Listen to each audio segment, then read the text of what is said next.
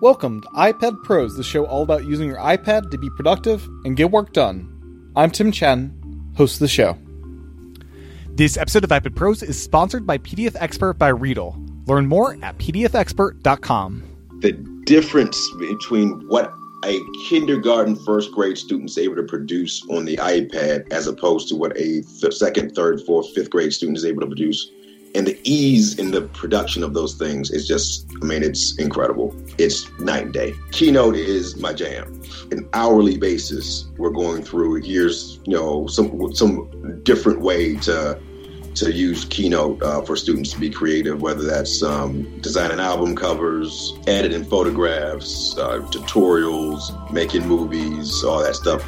It's just it is the Swiss Army knife of my iPad. My students leave my class knowing that. Welcome back to another episode of iPad Pros. On this very special episode of the podcast, we are joined by Mike Lang, who was recently featured by Apple on MLK Day in the Apple Newsroom. Last month, he initiated a three-part project with his kindergarten and first grade students to honor Dr. Martin Luther King Jr.'s legacy and instill a sense of civic duty in them.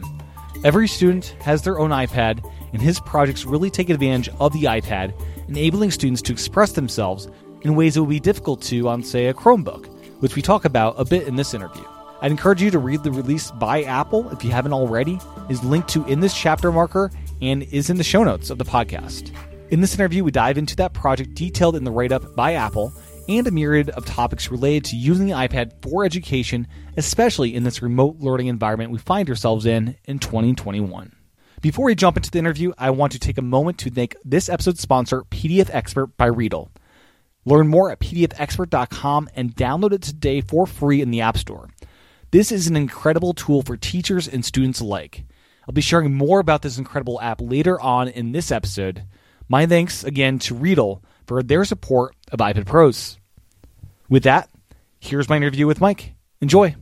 Welcome to the podcast, Mike. Well, thank you very much for inviting me. This is a cool surprise. Yeah, absolutely. So I heard about you through the Apple release about what you're doing, and we'll get to that in a second. Can you just first kind of introduce yourself and what you do? I'm a technology instructor. I've been a technology instructor for the last 6 or 7 years. I started off as a traditional teacher. So right now I work in Las Vegas, Laura Deering Elementary School, with 846 of the greatest students in the world. I've been doing this now. This is the conclusion of my 17th year. Lots of good times, lots of learning. Really, really enjoy what I do.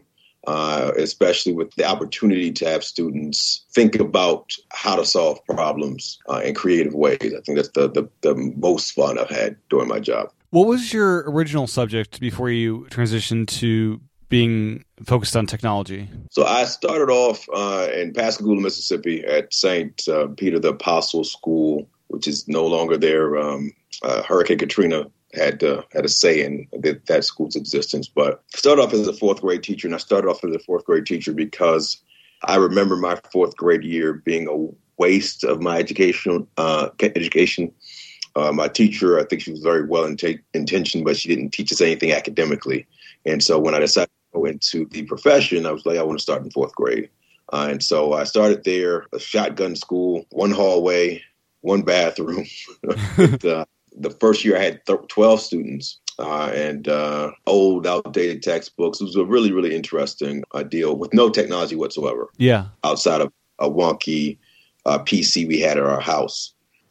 Looking back on it, it was a disturbing way to teach, given that there's no way to have adequately prepared those students for the knowledge work of the current time without the use of anything. Those kids didn't touch technology at all. Went from there and taught fourth grade at another little Catholic school after Hurricane Katrina had destroyed our school. We had to kind of integrate with another school. It's from there that I went to Taiwan. The state of Indiana had a cool exchange program with Taiwan, and they sent 4 teachers over. I had a teacher's license in Indiana as well. So they sent 4 teachers to Taiwan, and 4 Taiwanese teachers came to Indiana and taught in Indiana schools. It was there that I really started to figure out that I wanted to teach. Rachel Mama, as I call her now, my Chinese mom, who was my co-teacher, really she helped me understand pedagogy in a way that I don't think I was taught here in the States. The strange little invention called the iPod was invented while I was over in Taiwan. I happened upon a blog post with a gentleman who was like talking about how he was teaching his entire class off of his iPod. So I'm like, yeah, this is interesting. Like, this is cool.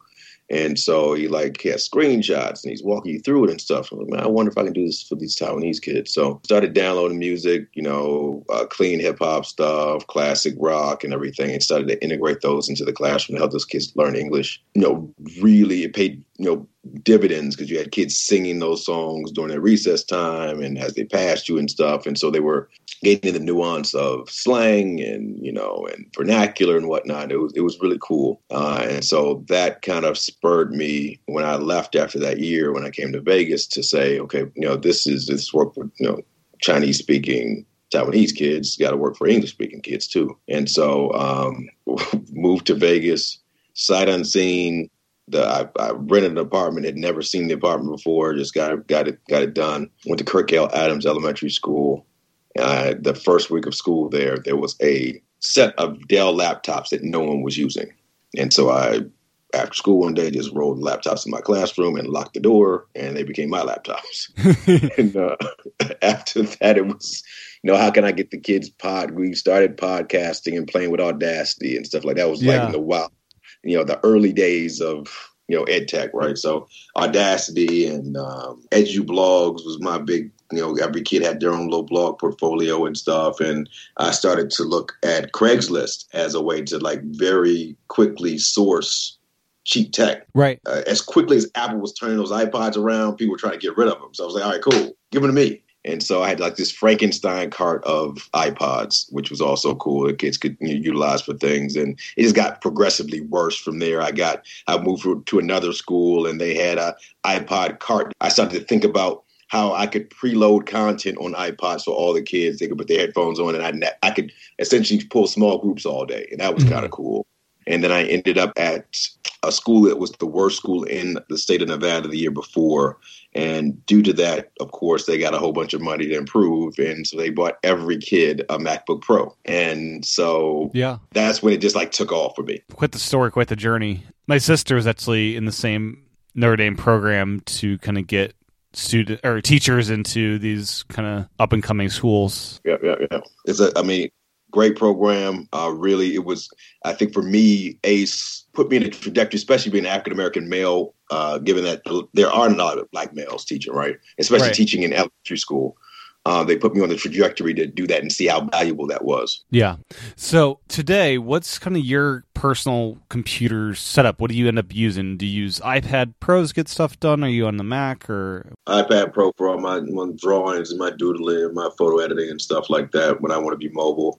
I've got a 27-inch iMac, the 5K, that I roll with for everything else. My MacBook I'm giving to my niece because she wants to become a vlogger and stuff. So I've given her the MacBook, and I'll probably, you know, invest in another MacBook Pro probably this summer. But if it didn't come across in the article, Apple makes being creative a lot easier than the PCs do, especially when you're talking about school-age children. And it's just it's so the difference is so stark that like right now my kindergartens, my first graders, and my special ed students are all still on their iPads. We were a 1-to-1 iPad school all the way through. Every kid had an iPad before the pandemic.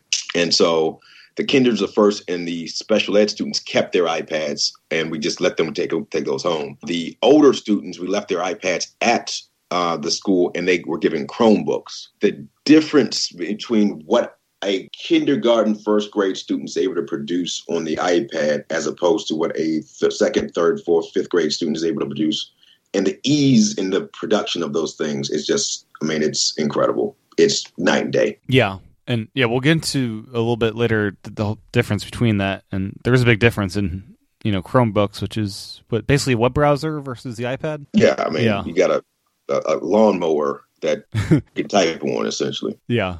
So your iPad, what are some of your core favorite apps you use to get your job done on it? Keynote over everything, man. Like Keynote does anything I needed to do generally. And I think most of my students feel that same way. The camera, you can't do anything with the camera, just is amazing. In terms of non-Apple stuff, apps that aren't Apple proprietary, all the Adobe stuff. So Adobe Creative Cloud, big into just editing things on the fly, Premiere Rush, those things are huge.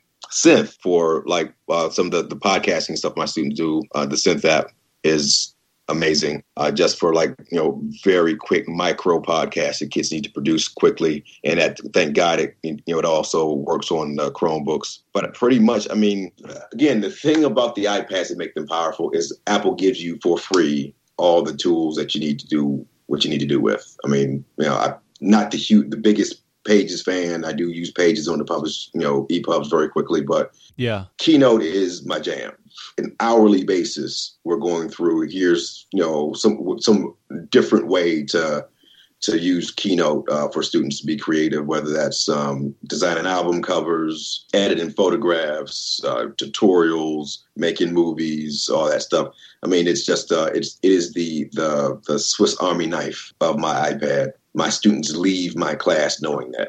Yeah, it's incredibly powerful, especially once you start to learn the animation stuff in there and the quick masking stuff. There's a lot in there. Yep. One of the things you're talking about with creation on the iPad, something that just delighted me when I discovered stop motion animation was these iPad apps that let you do that. Have you guys played at all with stop motion animation, just seeing how you could turn a penny into this rolling kind of thing? Yeah, so we do a lot of the jump cuts with Clips. I think that's hilarious and fun to do once the kids kind of get an idea about that. It's good. So the complication with the pandemic, is that a lot of the things that I would do with them hands on, I can't do, and I have to trust they're grown up to do that. And so those kids who have heavy grown up involvement, they're generally able to be successful. Those who don't, if they have tech savvy grown-ups, and that's another big distinction I think that's been undersold during the pandemic, is if the pandemic has exposed the fact that there was a large gulf between those who had technology and those who didn't, also those who had technology that was high quality technology and those who didn't, also those kids who had technology instructions and those who didn't. It also exposed this big gulf that popped the idea that adults knew how to use their devices. And it's been really eye-opening to have parents who have iPhones, who have tablets, who have, devices, and they're like, I don't know what that is. And on the iPad, there is no remote control mechanism like you have on the Mac. So it's really something you need to be able to describe what you need to do step by step. Yeah, and you have the situation where I have an iPad Pro and those kids have the 329 iPad. Yeah, just the basic. Yep.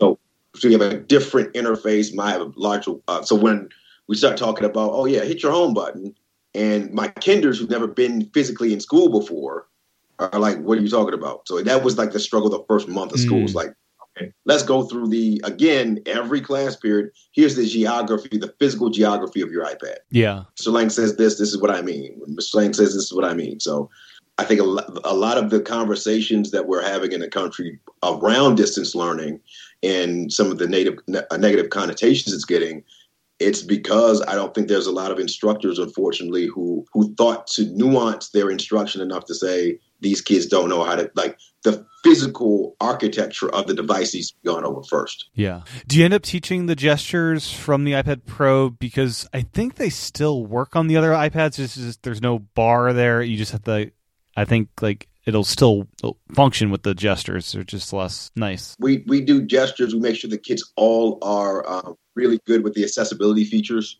Because I think those accessibility features make the iPad a lot easier to use, whether you need them or not. Yeah. Really walking them through the accessibilities. Also, really being pointed in using screenshots when I'm live with them, encircling things with my Apple Pencil and drawing arrow. Okay, cool. I know where you're going now. Ensuring that the kids know that the speech to text is there and that microphone on their keyboard will let them access things, because it's, my youngest learners and my special ed students have access to the iPads. And a lot of times those kids are the ones that have difficulties with spelling and, being able to identify letters and things, especially at the beginning of the school year. Yeah.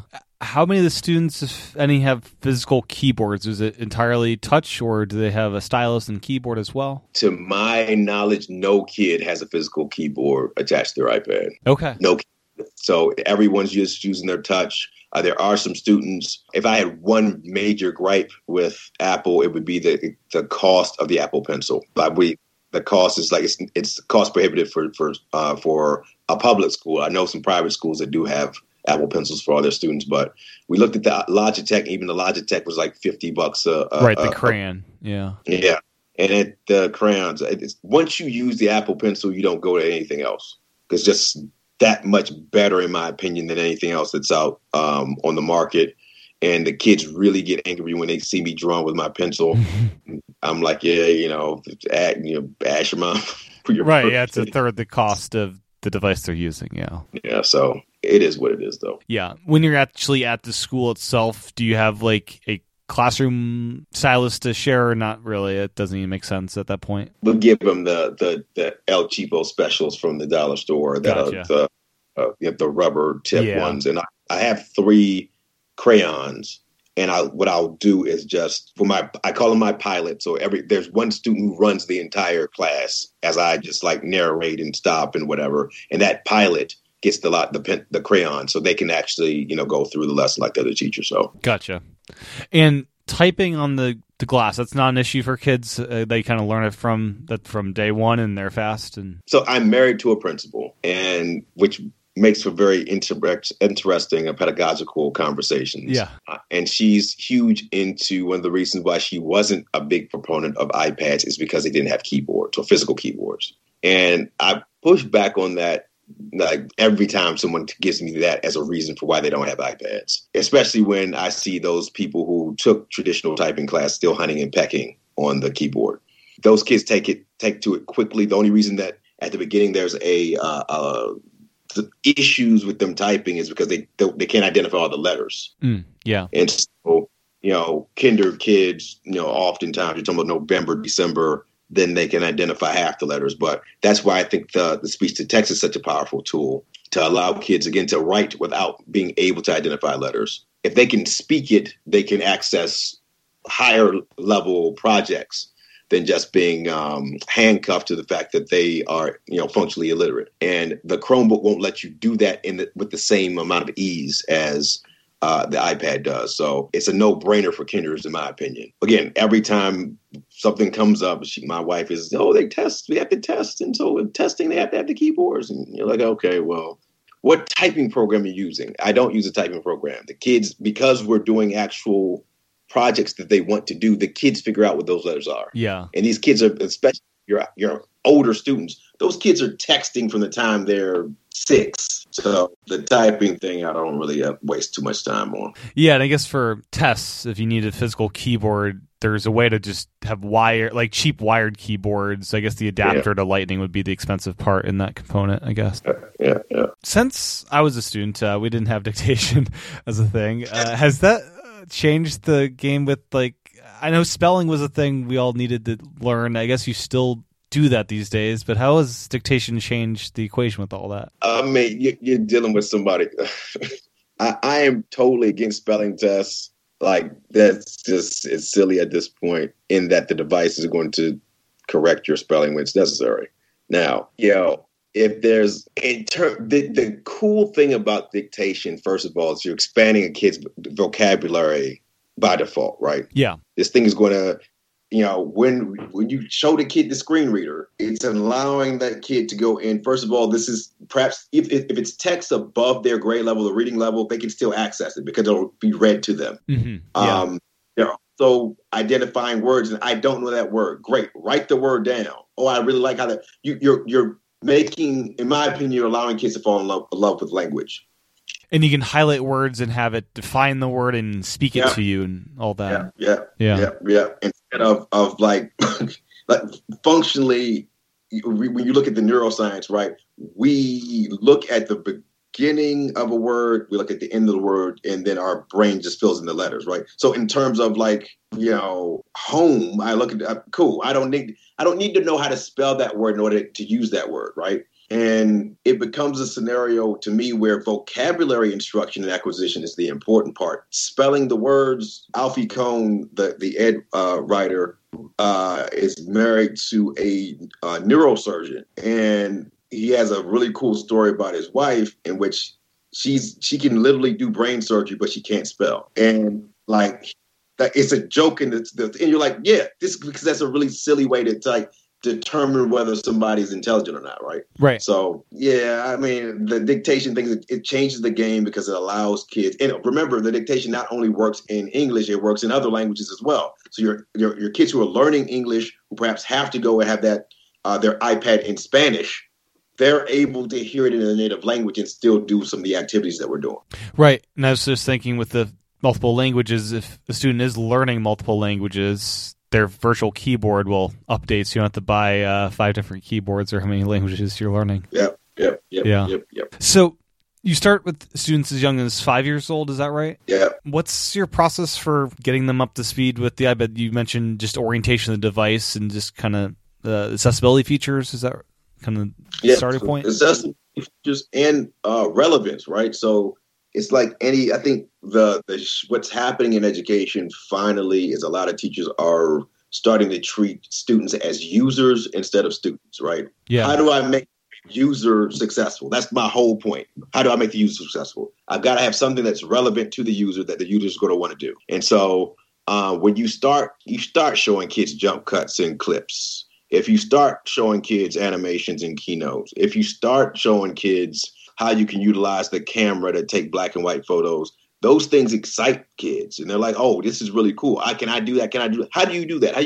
And suddenly you have you have students who are going to want to learn because they want to learn rather than this is the standard that we're dealing with today. And okay. And so that's when you have the opportunity to have kids explore, because a lot of the things that that previously I would have, very, very much scaffolded and said, okay, this is, you go from here to here to here.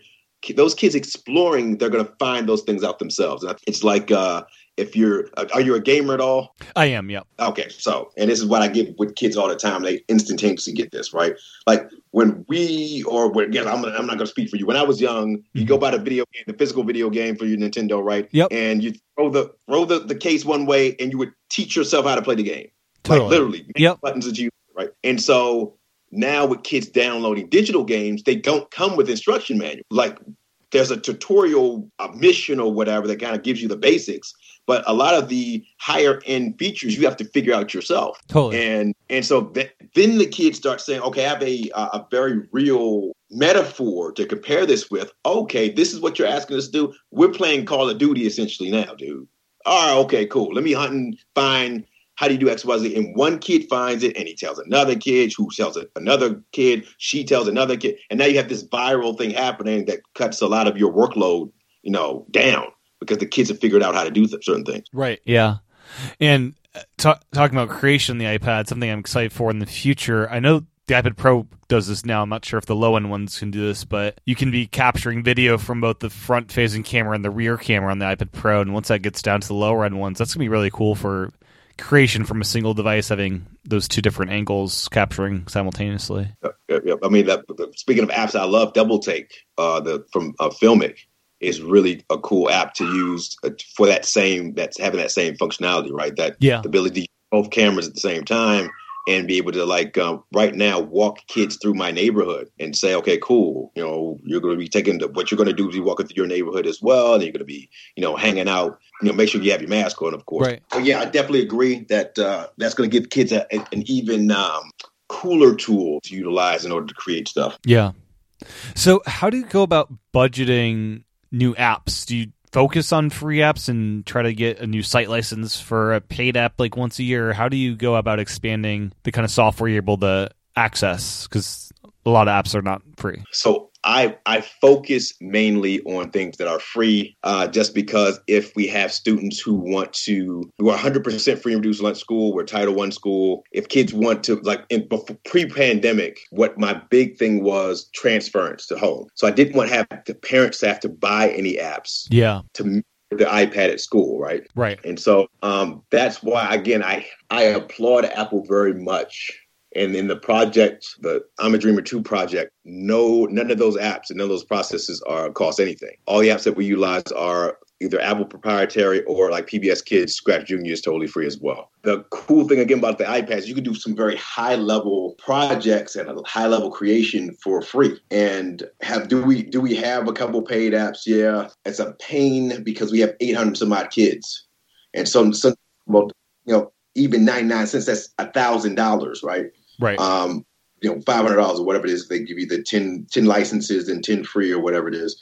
And it's kind of a hassle to even do. And so generally what I'll do is I'll beg, especially if it's a small independent coder or whatever, I'll just, hey, look, I'm going to go and I'm going to run your app through the paces and perhaps show you some things that your app couldn't do or some places where you can apply this app in a K-12 setting. Yeah. And a lot of times they'll give you I'll give you like 25 licenses and I'll give this to one class and we'll just do stuff with that one class. So, again, money's a premium, unfortunately. Again, everybody has to make a buck. So I'm not saying give all your stuff for free to schools. It's just that, I do think very, very much that Apple had you remember when the whole iLife suite and stuff wasn't as accessible and free as it is now. Yeah, right? It used to be $10 an app on the Mac. It was like $49, I think, for the bundle. Yeah. And so, I mean, thank God they moved to a model where I get the device, I got these instantaneous quick creation tools at my beck and call. What I will say is that we have all the Google apps on our devices, and those help kids out. But like the Adobe Spark being free at the premium level for K-12 students is also a game changer in terms of Adobe does really, really, really, really, really cool, beautiful things, and giving those kids access to the Adobe ecosystem for free, and it's kind of like how Google does their free stuff. As long as you give them access to your at the administrator level, everything's free. Those kids are making incredible things, posters and whirligig weird things, and then be able to take those things and then integrate those things back into Keynote or vice versa. It's really cool as well to see. Yeah. Do you guys end up using Google Classroom, or do you use Apple's tools for kind of classroom management and assignments and turning that stuff in? Right now, we're using Clever as kind of the entryway into our ecosystem. We used Apple Classroom for a while when we were face to face. I think Apple Classroom is a app and a concept that has potential. I don't think that it's where it could be, especially with little kids like the K-1s. It was just too much of a pain to go and manage everyone's Apple ID and push things through. Our school district also blocks FaceTime, which also stinks. And so kind of like loses some of the attractiveness there. Google Classroom, a lot of them are using. But Canvas is the state learning management system, and it's our district's learning management system that the preferred learning management system as well. So kind of interesting thing with Canvas is that Apple also uses Canvas for a lot of their current professional learning and stuff when they're pushing it out. I just signed up for a class to learn how to use to look at Swift in high school, but I think that's kind of interesting that Apple's also using Canvas. So it kind of gives me, makes me feel good that Apple sees the value in that learning management system as well. This episode of iPad Pros is sponsored by PDF Expert by Readle, the ultimate PDF editor for iPad, iPhone, and Mac. The PDF file format is one of the most ubiquitous file formats out there. And every time I need to do work with PDFs, I find myself returning again and again to PDF Expert. PDF Expert, if you haven't tried it out, is the essential PDF app for iPad. The app brings the power of desktop PDF editing to the iPad and lets you easily do any PDF task. I often find myself needing to edit text in existing PDF or do annotations, proofing PDFs for others. The other big challenge I have on the iPad is compressing very large PDFs. I often find myself with these insanely large 100 megabyte plus PDF files that are hard to share with others, and PDF Expert is the best tool I've found to compress those PDFs into something that retains the quality while making the file size nice and small and shareable. PDF Expert is also a champ at merging PDFs, so if you export all of your chapters of your book individually, the app makes it easy to merge those into a single file. The developers have also really thoughtfully integrated the Apple Pencil, making annotations feel so natural on the iPad. With PDF Expert and an Apple Pencil, I couldn't think of a better setup for working with PDFs than this. Many past guests who work both on the Mac and iPad go to the iPad for PDF work because of this amazing combination. As a teacher, PDF Expert makes it easy to grade student assignments and provide feedback. You can write in the margins with the Apple Pencil, highlight mistakes, add pop-up notes with comments and custom stamps. You can even record audio notes and add them right into the PDF files. For example, foreign language teachers can record the right pronunciation of a word and place it right in the PDF. With remote learning, this can be an invaluable tool, recording entire lessons and embedding them right inside the PDF for students to listen to as they review the accompanying PDF. You'll hear the importance later in this interview for students having these downloaded lessons on their iPad. Many students have unpredictable internet access, and these lessons can be invaluable to create as a teacher to allow those students the ability to learn wherever they are. For live teaching sessions, you can share your screen over Zoom and annotate slides in PDF Expert while explaining the material. The possibilities really are endless with PDF Expert.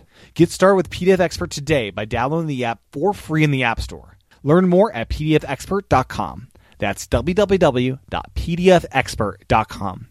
My thanks to PDF Expert by Riedel for sponsoring this episode of iPad Pros. Learn more at pdfexpert.com. So this project you designed for Martin Luther King Jr. Day, how did you go about designing it? What were your goals in doing so? I think everything is... I think as a curriculum designer, if you will, you always have to consider what the manifest functions of what you're designing are and what the latent functions are. And it didn't originate as a Martin Luther King thing. It was just like, you know, we always want to have students thinking empathically or empathetically with others. And so especially, you know, when you're 5 and 6 and those kids, you know, are new to school. Right. So yeah. In August, it kind of, I had done a project with Apple in last January 2020 that focused on public service announcements and kind of looking at what kids could do to change their communities. And that kind of got me thinking about other ways I could do some things. And when the blessing was that when the older students were given the Chromebooks, I couldn't utilize them with the Apple anymore because they didn't have the devices. And so dealing with the little kids, you have to be willing to go places with lessons that perhaps you didn't think, you know, they'd go, right? So yeah. The biggest thing to me, and I think it's quoted in the article, is just like you can't start thinking about the world unless you understand who you are yourself, right? So I thought, you know, centering that self-discovery and encouraging self-discovery is the first thing to deal with before we dealt with anything else. And so Christian Robinson's book, you know, You Matter, that's telling kids, you know, whether they're in a great situation right now, not so great, if they've got brothers and sisters, if they don't, if they've got family and they don't, that you're a person that's important.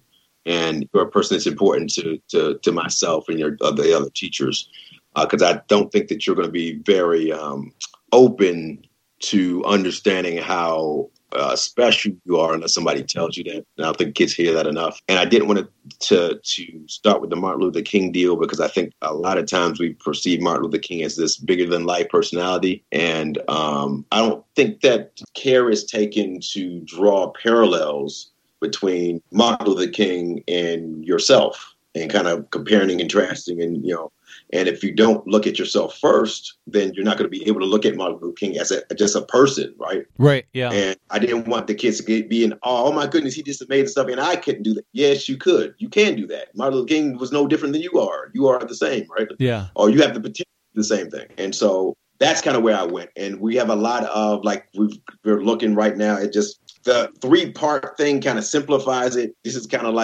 be like a 6-month project. Right now, we're very, very much looking at photography and how people shoot photographs, what photograph kind of information photographs gives us. What can we photograph? We can photograph ourselves, our community, our grandma, whatever. And really looking at that, and then taking that idea and looking at, like, the work of Dorothea Lange, of Gordon Parks, of Daewoo Bae, and just looking at those and saying, okay, cool. These people took cameras and took pictures Could you do this? Of course you could. You could edit a picture and be a photographer you want to. It's more, the deal is not just a Martin Luther King lesson. It's more about empowering students to understand that the world is a malleable place, that it doesn't have to be the way that you see it right now. And encouraging students to say that technology is a way that you can not only impact how the story that's told about your community, you can help to shape that story as well. Yeah. I think it was Steve Jobs that mentioned at some point in some interview that when he realized that adults weren't these, geniuses or whatever, they were just these normal people that, some changed the world just by being a little bit above average, by trying, that it really changed how he viewed things. Yeah. So when you're designing these projects, are you mind mapping? Are you just jotting things down on paper? What's your, creation process with these projects? All design thinking type stuff. It all goes back to your user, right? Again, I kind of evolved my practice to student as user and always considering student as user. And saying, okay, cool, what do I need the user to be able to do? And what does the user like? And there is not a kid on planet Earth that doesn't like photography and video and making videos. Yeah. I've got one of my students has 1,000 TikTok followers and he's in second grade. And we're like, okay. So the kids all want to know how to do that. How do you take that and make the video creation process part of whatever they need to do? That's the $64,000 question all the time. And so it's definitely a design thinking approach to it. And I'm a big fan of Lewis Sullivan. So my little idea or my riff on design thinking, Lewis Sullivan was the mentor to Frank Lloyd Wright. So if you're an architecture fan, he kind of like birthed Frank Lloyd Wright in the game. He wrote a book called Kindergarten Chats, which is not a kindergarten text by any means. But famously, he said, ever form follows function, right? So, I kind of said, okay, look, I want to think in three layers. What's the function of the lesson? What's the form of the lesson? What's the aesthetic of the lesson? And so function, what exactly are we trying to solve? Form, what could the solution to what we're trying to solve look like? And then aesthetic, how can we make that solution better? That's generally how I try to loosely organize my thoughts as we start to build things. I say loosely because what I want is the kids to fill in the middle. I don't want to have these, again, uber structured, there's only one right answer type units. I want there to be, and Kathy Hunt, if you don't follow Kathy Hunt on Twitter, she's an amazing educator in Australia, amazing educator. She's an art instructor. She famously said, if we have a project and everybody's project looks the same, what was the point? And that's kind of the mentality I've taken on in especially last 5 or 6 years, where I want people like really going divergent with things. It needs to be open-ended enough that every student's project looks totally different than some other kid's project looks. Yeah, just give them the starting point for them to get their wheels turning. Yep. So the first part of this project is to capture and edit images of themselves, family, neighborhood, can craft their story about why they matter. And this is using the PBS Kids Scratch Junior app. What is this app like? What kind of capabilities does it have for them to do this? So the thing I like about Scratch, for the older kids, Scratch Junior, is that it's I never tell the kids they're coding in quotation marks. Right? They're never.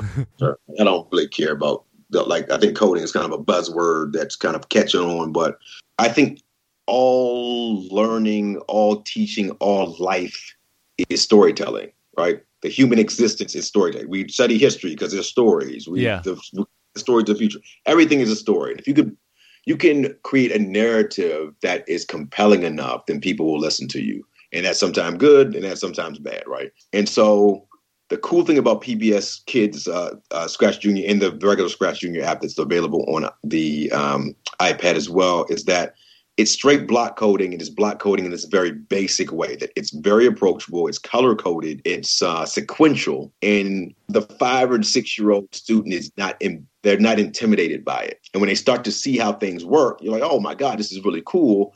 And when we start to play around, as we will in a couple of weeks, with how can I take the photographs that I took and put them into this ecosystem, and then essentially create a story about the photographs that I took. Could you do that with Keynote? Absolutely, positively.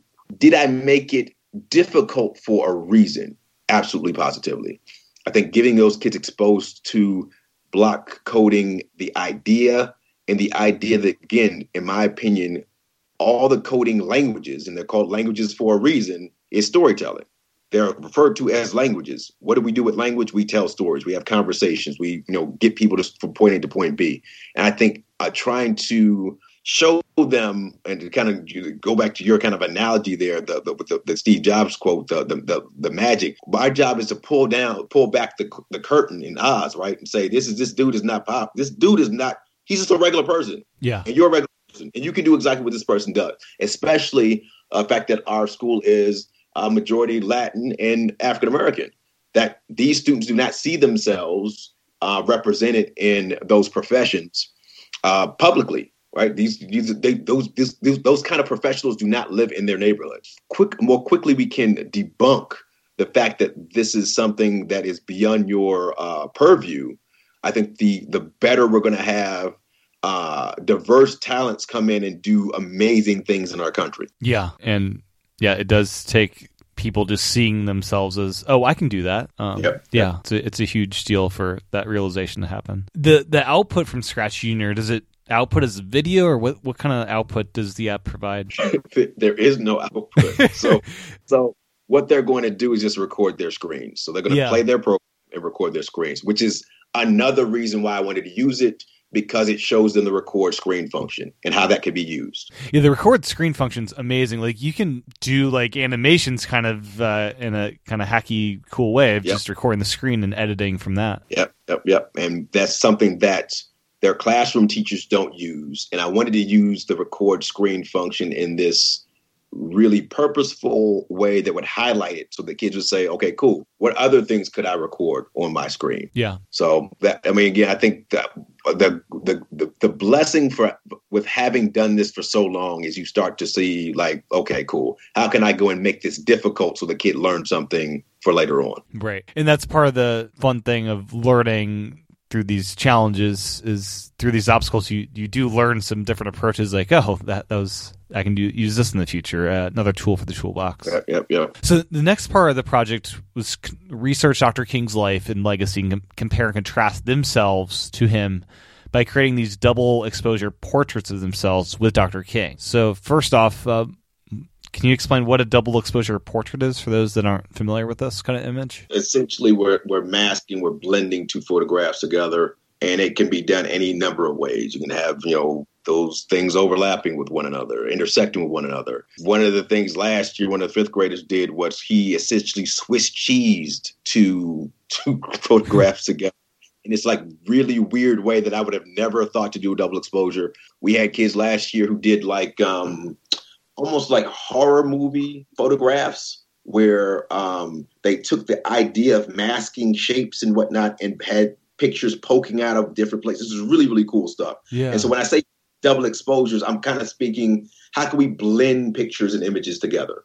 And giving kids kind of carte blanche to say, okay, kid, do your darndest to do some weird photograph that still gives me the essence of, in this case, Dr. King and I are the same, yet Dr. King and I are separate and different.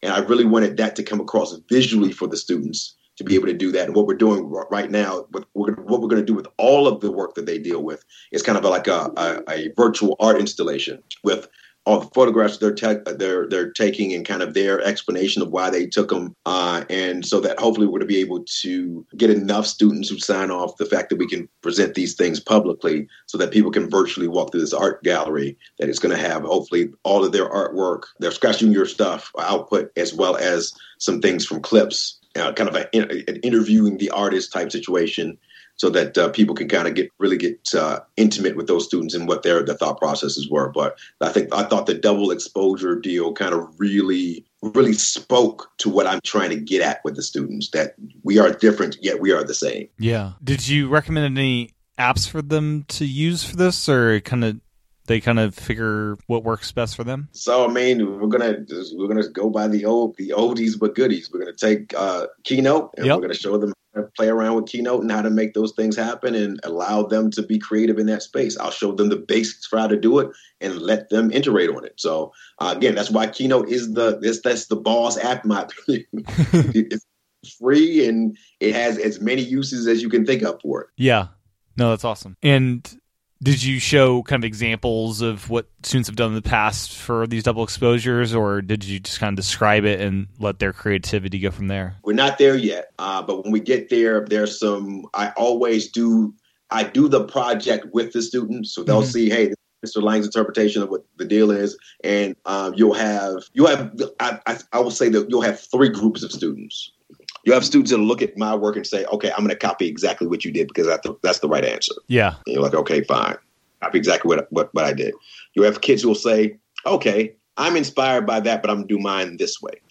And then you'll have students who go in a totally different bonkers way because they understand this, the point, and they'll say, okay, cool, let me show you what I can do. And so I love those type of students because what ends up happening is why design thinking is such a great philosophy to have. You'll have the students that just copied my work, see what the real wild Jackson Pollock students did. And they'll say, oh, my goodness, I could do that. Yep, you could do that. Oh, I'm going to go change it. And then now you have this peer pressure, this positive peer pressure that allows students to go and say, oh, I was thinking too small. This other person thought really, really big. I could do that, too. And how's the peer pressure component? How's that stuff work virtually? Like, has that dynamic changed of the collaborative nature of learning? Yes and no. So I think the interesting thing, we use Google Meet. They do have the breakout room function in there finally after months. So you can put kids into rooms with one another, but you can also have a situation where you're just like, hey, who wants to show their artwork very quickly? I do. And you have this like fight to show. What I just drew. I want to show you what picture I took, whatever. And so you'll see, you have this again, and the kid will present their screen, and you'll see kids' faces light up, like, how did you do that? What's going on with that? Whatever. And hey, Penelope, can you walk us through, like, how did you get that weird light in the top left-hand corner? Oh, I went and I took this light lampshade and I just pointed it toward what I want. Oh, okay, cool. So what's the way you can get weird lights in there? Today at Apple classes, I was always at the date in Apple classes when we were pre-pandemic. Some of the little weird techniques that they showed us at the Apple stores, I always kind of just walk kids through, like, taking leaves from outside and put them in front of your camera and see what those things do. Adding shadows to it unnaturally. Laying on your back and taking pictures from like weird angles and stuff like. And the kids will get into it and they'll do all kind of weird stuff. And so I think as long as you give them permission to be themselves, kids do all kind of strange, weird stuff that's like totally out of things that your adult brain would never contemplate. Right. Yeah. So the final part of the project asks the students how they can be of service to each other and their neighbors. Mm-hmm. What kind of format do you expect the students to share this in? Are they going to make a little short podcast talking about this, or what kind of format do you expect this to be in? Really hammer in with Clips, just because I think Clips is for micro podcasts. I think it's like the best thing on the iPad that's free. How great is it that it finally has an iPad version, so you're not using this big blown-up iPhone version? That has been very, very nice, especially with the iPad Pro. Yeah. Like, it's very nice to be able to fill my screen up. Yeah, taking the clips and really forcing them to look at that way. But also, we're going to take a lot of the pictures and essentially build a book in Pages with their images and their ideas and stuff, and kind of just build it all together and hopefully publish that, so that my goal is to publish all the kids' work as well as my lesson plans and ideas into one volume and saying, here, teacher, friends, if you want to kind of use this as a starting point for any work that you want to deal with, here it is. And really get the kids authentic ideas about what they thought about it. But also I want to send that artwork and that travel installation to some of the local senior citizen homes and start to have those present to the seniors about ideas that, their ideas and how everything went and what they got. Because I think that is it's a market that I didn't tap in before the pre-pandemic because of the fact that the kids couldn't physically go there. Yeah. But now no one can physically go there. I think, really, really reaching out to those older elders in our community and having those elders kind of look at what these kids are perceiving about the community they live in, I think is going to be really powerful as well. The isolation right now, I can imagine, is just really bad in those kind of communities, and that'll be great for them. So the interactive keynote you build for these projects, what kind of tools are you building into these keynotes? Like what components of Keynote are you tapping into to make these workbooks? So, I mean, the biggest thing for me is because we're dealing with a lot of visual arts, just placeholders, and the kids get used to, okay, this is a play. I can put a picture here, I can put a video here, I can put whatever there. So the placeholders are big for me. The other thing is just making it very visually attractive. So, again, I love Adobe stuff. So I'll go and I'll build backgrounds in Adobe and, use fonts and things like that and build those things all built in inside there. But not one of the things I make sure that I don't do is go overboard. Mm-hmm. I do want the kids to have a space to design their own space. You know what I'm saying? So it's really, bare bones as I can get it. And to tell you the truth, I iterate on that almost every other day. Like, hey, I can make this Keynote better by taking this away and or adding this little piece or doing this thing or like re-recording those audio instructions I put on page number 3. So when the kid, one of the things we're finding with a lot of students is, due to the nature of the world at this point, a lot of families who are food insecure and housing insecure are on the move all the time. And so they may not show up for class. So they need to have the ability to have that stuff on their iPad already downloaded and me walking them through what they need to do. And so I think, again, that's another reason why, again, Keynote is balls. I can just record my voice right on the thing. My tutorial video right inside there, and then God bless you. So I was just thinking about just storage in general as you're talking. Does the program with Apple, the kind of Apple Classroom and stuff, do they give iCloud storage to students, or how's that component all work? So the kids all have 100 gigs of iCloud storage.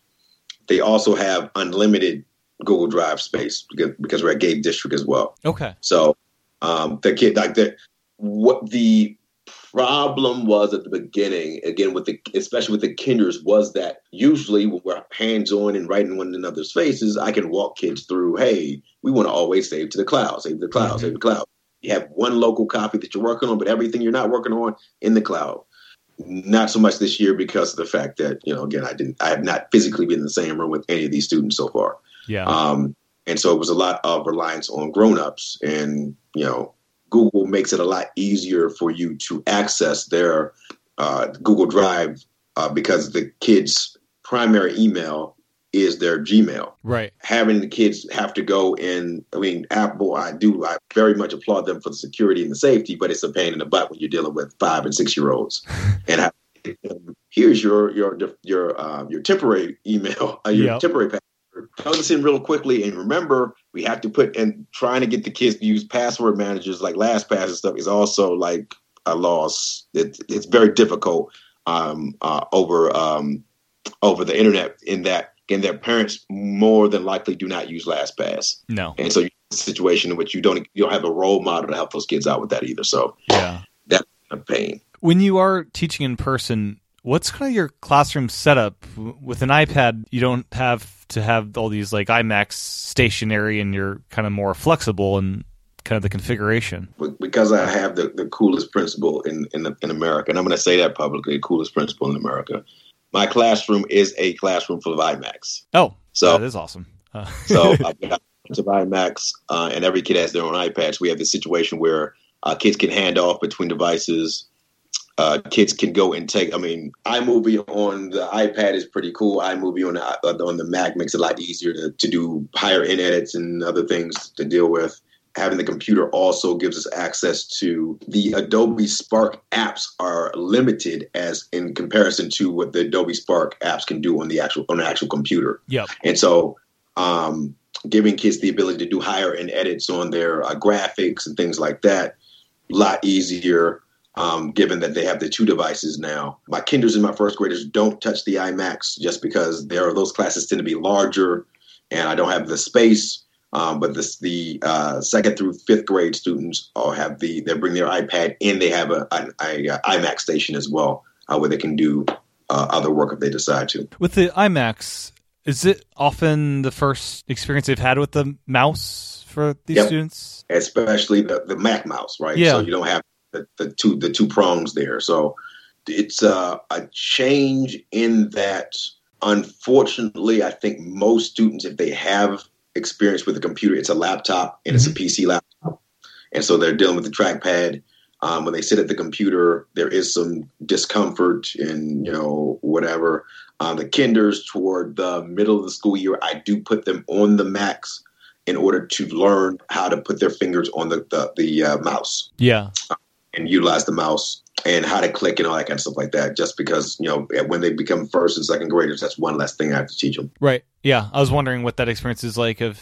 Here's the mouse. It's got to be wild for some kids. So like, you can take, for those who are looking for like a secret, what I do is take pieces of Velcro and put the opposite sides of the Velcro on the two different halves of the Mac mouse.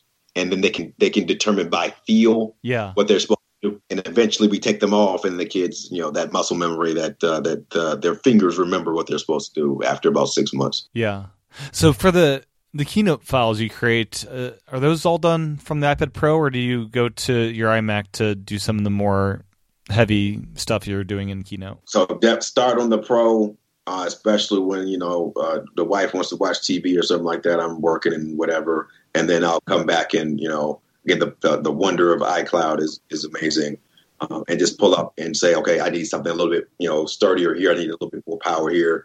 I want these to nest a little bit better. Using your computers a lot.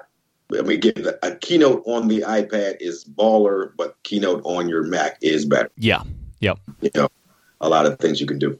So for making that final Pages, you know, volume, as you said, of everything, is that going to just be a manual process of kind of going through all the kids' projects and copy and pasting everything into the final compilation? So, yeah, I mean, fundamentally what I'm doing is the work. The kids can put whatever work they want in their Keynote, whatever they want. I mean, I don't have to peruse that or whatever. I mean, again, I think one of the cool things about art is always in the eye of the beholder. And so I just ask that they have certain requirements, but I don't grade in quotation marks their art. What I am doing is essentially just a Google form where they'll drop the pieces that they like into the form, and then I'll have all those pieces. And I'll have, okay, these are the pieces the kid's comfortable with me sharing. And I'll just take those and start to build the Pages file. Okay, awesome. Anything else about that project in particular before we move on?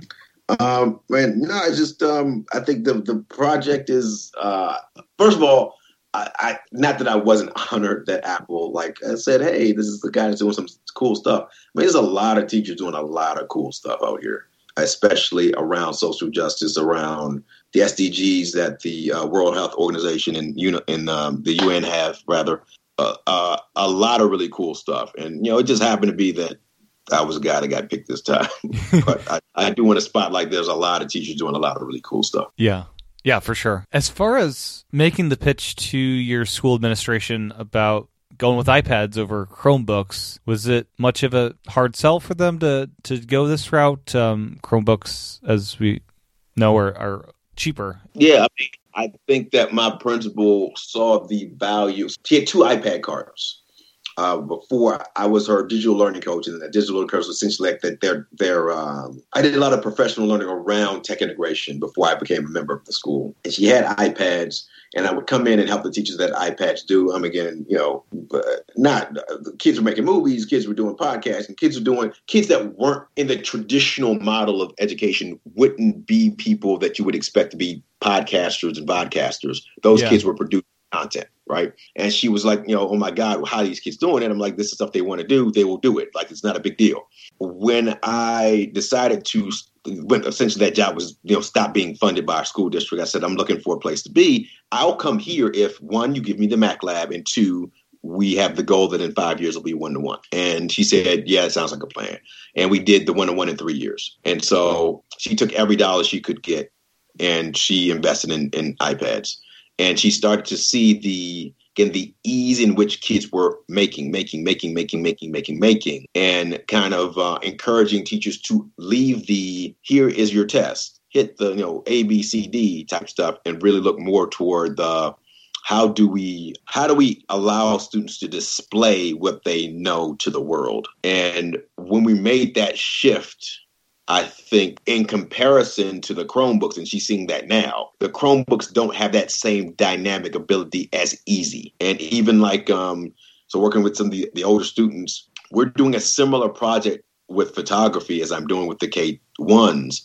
Just the Chromebook cameras are so bad, and there's just a front-facing camera. And so you're limited by what you can actually do with the device as well, right? It's not mobile, it's not portable. There's no native... The native edits inside of the Google Photos app and stuff is not the same, right? And so it provides it does provide an opportunity for me to problem solve in unique ways to find other tools that I can utilize to help the kids make the high end edits that I want them to make. It does not make it as easy as the iPads are in any way, shape, or form. Yeah, the Chromebooks seem to be designed for like you live in Microsoft Office kind of all day. Not, you know, Google Office, whatever you want to call it. But your spreadsheets and Word docs, and that's what you do. And it reflects a pedagogy that is a 1970s. You will sit, you will type, you will do the test, you will write an essay, and kids don't want to do that stuff, man. Yeah. As they get older, are hardware keyboards more necessary, or is that something you really don't until say later middle school or high school? I mean, I think if you're looking, and so I turn this phrase often, especially when I talk about education. I think too often in education we moonwalk into the future, right? Mm-hmm. And we're trying to go forward by looking backwards, and it gets. If you think about the leaps and bounds that technology has made in the last, say, just last 3 years, right? Yeah. How long do you think it'll be before keyboards are obsolete? I mean, like, when do you think that we'll have devices that, like, we're going to make keyboards so difficult for you to purchase that you're going to say, I don't need this? Like my iPad Pro, I have no keyboard. It's just my Pro. It's there. I use my pencil. The fact that now I can doodle with my pencil in word letters and it spells the letters out. I mean, come on, man.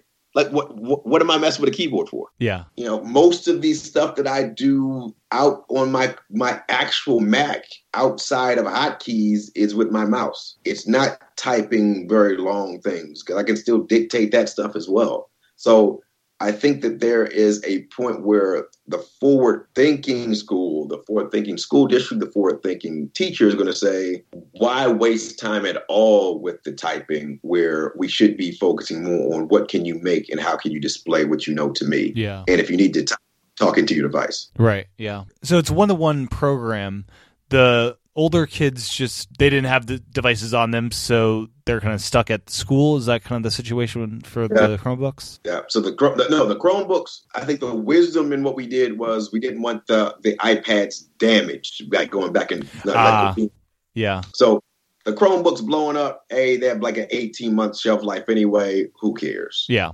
The iPads, we still had iPad 2s on our campus last year. Okay. Yeah, so, that was 2012? No, 2011. I mean, yeah, 2011. Yeah. So, I mean, come on, man. Yeah. Like, in terms of investment, the initial cost is more, but the actual cost is less. Yeah, that's what you said last year. It was the year you finally moved on to newer hardware. Yeah. And so, yeah, so it's like an 8-year shelf life for that hardware. That's incredible. You know, so I mean, if you take care of them, if you make sure you have sturdy covers on them and stuff, those devices will last forever. They'll last forever. And then we took those 2s and we sold them and we got money back for them. Yeah. And as we're seeing with the M1 Max, these mobile chips, they're incredibly fast. And yeah, especially these newer iPads, they'll be lasting a long, long time. Yeah. So a trend I've noticed in technology, as we've talked about these Chromebooks, is, you know, basically we're trying to just transactionally learn, you know, deliver textbook material through technology. How do we kind of encourage teachers to do more of what you're doing of investing in learning how you can use technology to be more creative and kind of do instruction in a more modern way that kind of progresses us forward more? I think being self-reflective first. Like, again, I think if you're self-reflective, if we challenge the power paradigm, right, where if we say, again, we are here to serve our user. The user isn't happy, then what we're doing is not going to, we can't be successful. The user's not successful, right? And so when we do professional learning and stuff out here, one of the things I always tell people is like, you know, you walk into a restaurant, you get the worst service of all time. Do you tell your friends to go to that restaurant? Of course not, right? That's a no-brainer. So if a kid has a negative experience in your class and the only thing we're sitting there is being, you know, sitting down and being bored, that kid checks out, right? But you may not be able to leave that class, you know, physically, but there's not going to be a lot of collaboration in that class with you if you're not giving me what I want. And so I think Phil Schlechty, looking at Phil Schlechty's idea of engagement is one of the things that every teacher should look at. Like an engaged student is somebody who will do your work on their own time. That's when you know you have a kid. But if you have to prod and, you know, and coerce kids into doing certain things, I think perhaps that is a reflective moment, right? Like how can I still make this person or get this person to do what I want them to do in a more attractive way? And that's where, again, if kindergarten and first graders are making movies and taking photographs and explaining their thinking and stuff like that, you know, I don't see an excuse, you know what I'm saying? So I think that it's just looking at what is of value to these students. If that's it's kind of a survey, is that just having conversations with students? Kids love Roblox. Kids love playing video games. They love anime and manga, and they love hanging out with their brothers and sisters and playing at the park. How do you integrate those things into your lessons to make them very attractive? And I think if you add that secret sauce, then suddenly you're not teaching anymore. You're facilitating, and that's a different situation. Yeah, and for teachers that aren't technology proficient that well, any tips or tricks for having them be great teachers during this kind of virtual time we're in right now? I don't think you need to know how to use the technology at all. I think you just need to be real enough to understand that you don't need to use technology, because you're probably speaking to a classroom full of people who could run circles around you with the technology anyway. Yeah. So how do you go and again say, my kids like this and that and this and that, and have those kids crowdsource their own solutions to problems so that you can take your time to learn them? So again, we're reading. I've sat in front of the Google Meet or the Skype or the Zoom or whatever, and say, no, hey, we're going to read a story about, you know, Paul Bunyan. Great, we're going to write our own tall tale. How could we write the tall tale? Oh, we could shoot a movie of the tall. The kids are going to come up with the ideas. The kids are going to figure out how to do stuff. All you have to do is be there to kind of goad them along, and then that's less work for you. Totally. Yeah. Well, anything else we haven't covered that you'd like to before we wrap it up? Nah, man, this has been cool. Yeah, I've had a blast learning about what you do and kind of education in general. Indeed, and cool. Yeah. Any places or links you'd like to promote before we wrap it up? I mean, I'm one half of the Intelligent Hoodlums. IntelligentHoodlums.com. We do professional learning and stuff here. So all this stuff that I kind of talk about is all the things that we do for professional learning for teachers in Las Vegas and now all over the world, because we can hop on Zoom and stuff and work with people. And so I'm really passionate about this, but I'm also passionate about teachers letting go of the reins, right? And letting the workers do the work. And I think that a lot of the stress, especially at the beginning of my career, that I put upon myself was trying to control things rather than letting the world, the universe was created by chaos, things smacking into one another. So creation is not this pretty organized thing that we can just walk kids through. Sometimes atoms have to hit one another. So the controlling things can sometimes be detrimental to the creation process. Well, thank you so much for your time. I really do appreciate chatting with you and learning about what you do. I appreciate it, man. Appreciate the invite. Well, that was my interview with Mike Lang. My thanks to Mike for his time recording this interview. My thanks to you for your time and attention tuning in. My thanks again to PDF Expert by Real for sponsoring this episode of iPad Pros. Download it today for free in the App Store and learn more at pdfexpert.com. You can also support the podcast by reviewing it on Apple Podcasts and over on patreon.com/iPadPros for as little as $1 a month. Thank you to everyone that currently or has in the past supported the podcast over there on Patreon. With that, thank you again for listening, and I'll talk to everyone again real soon.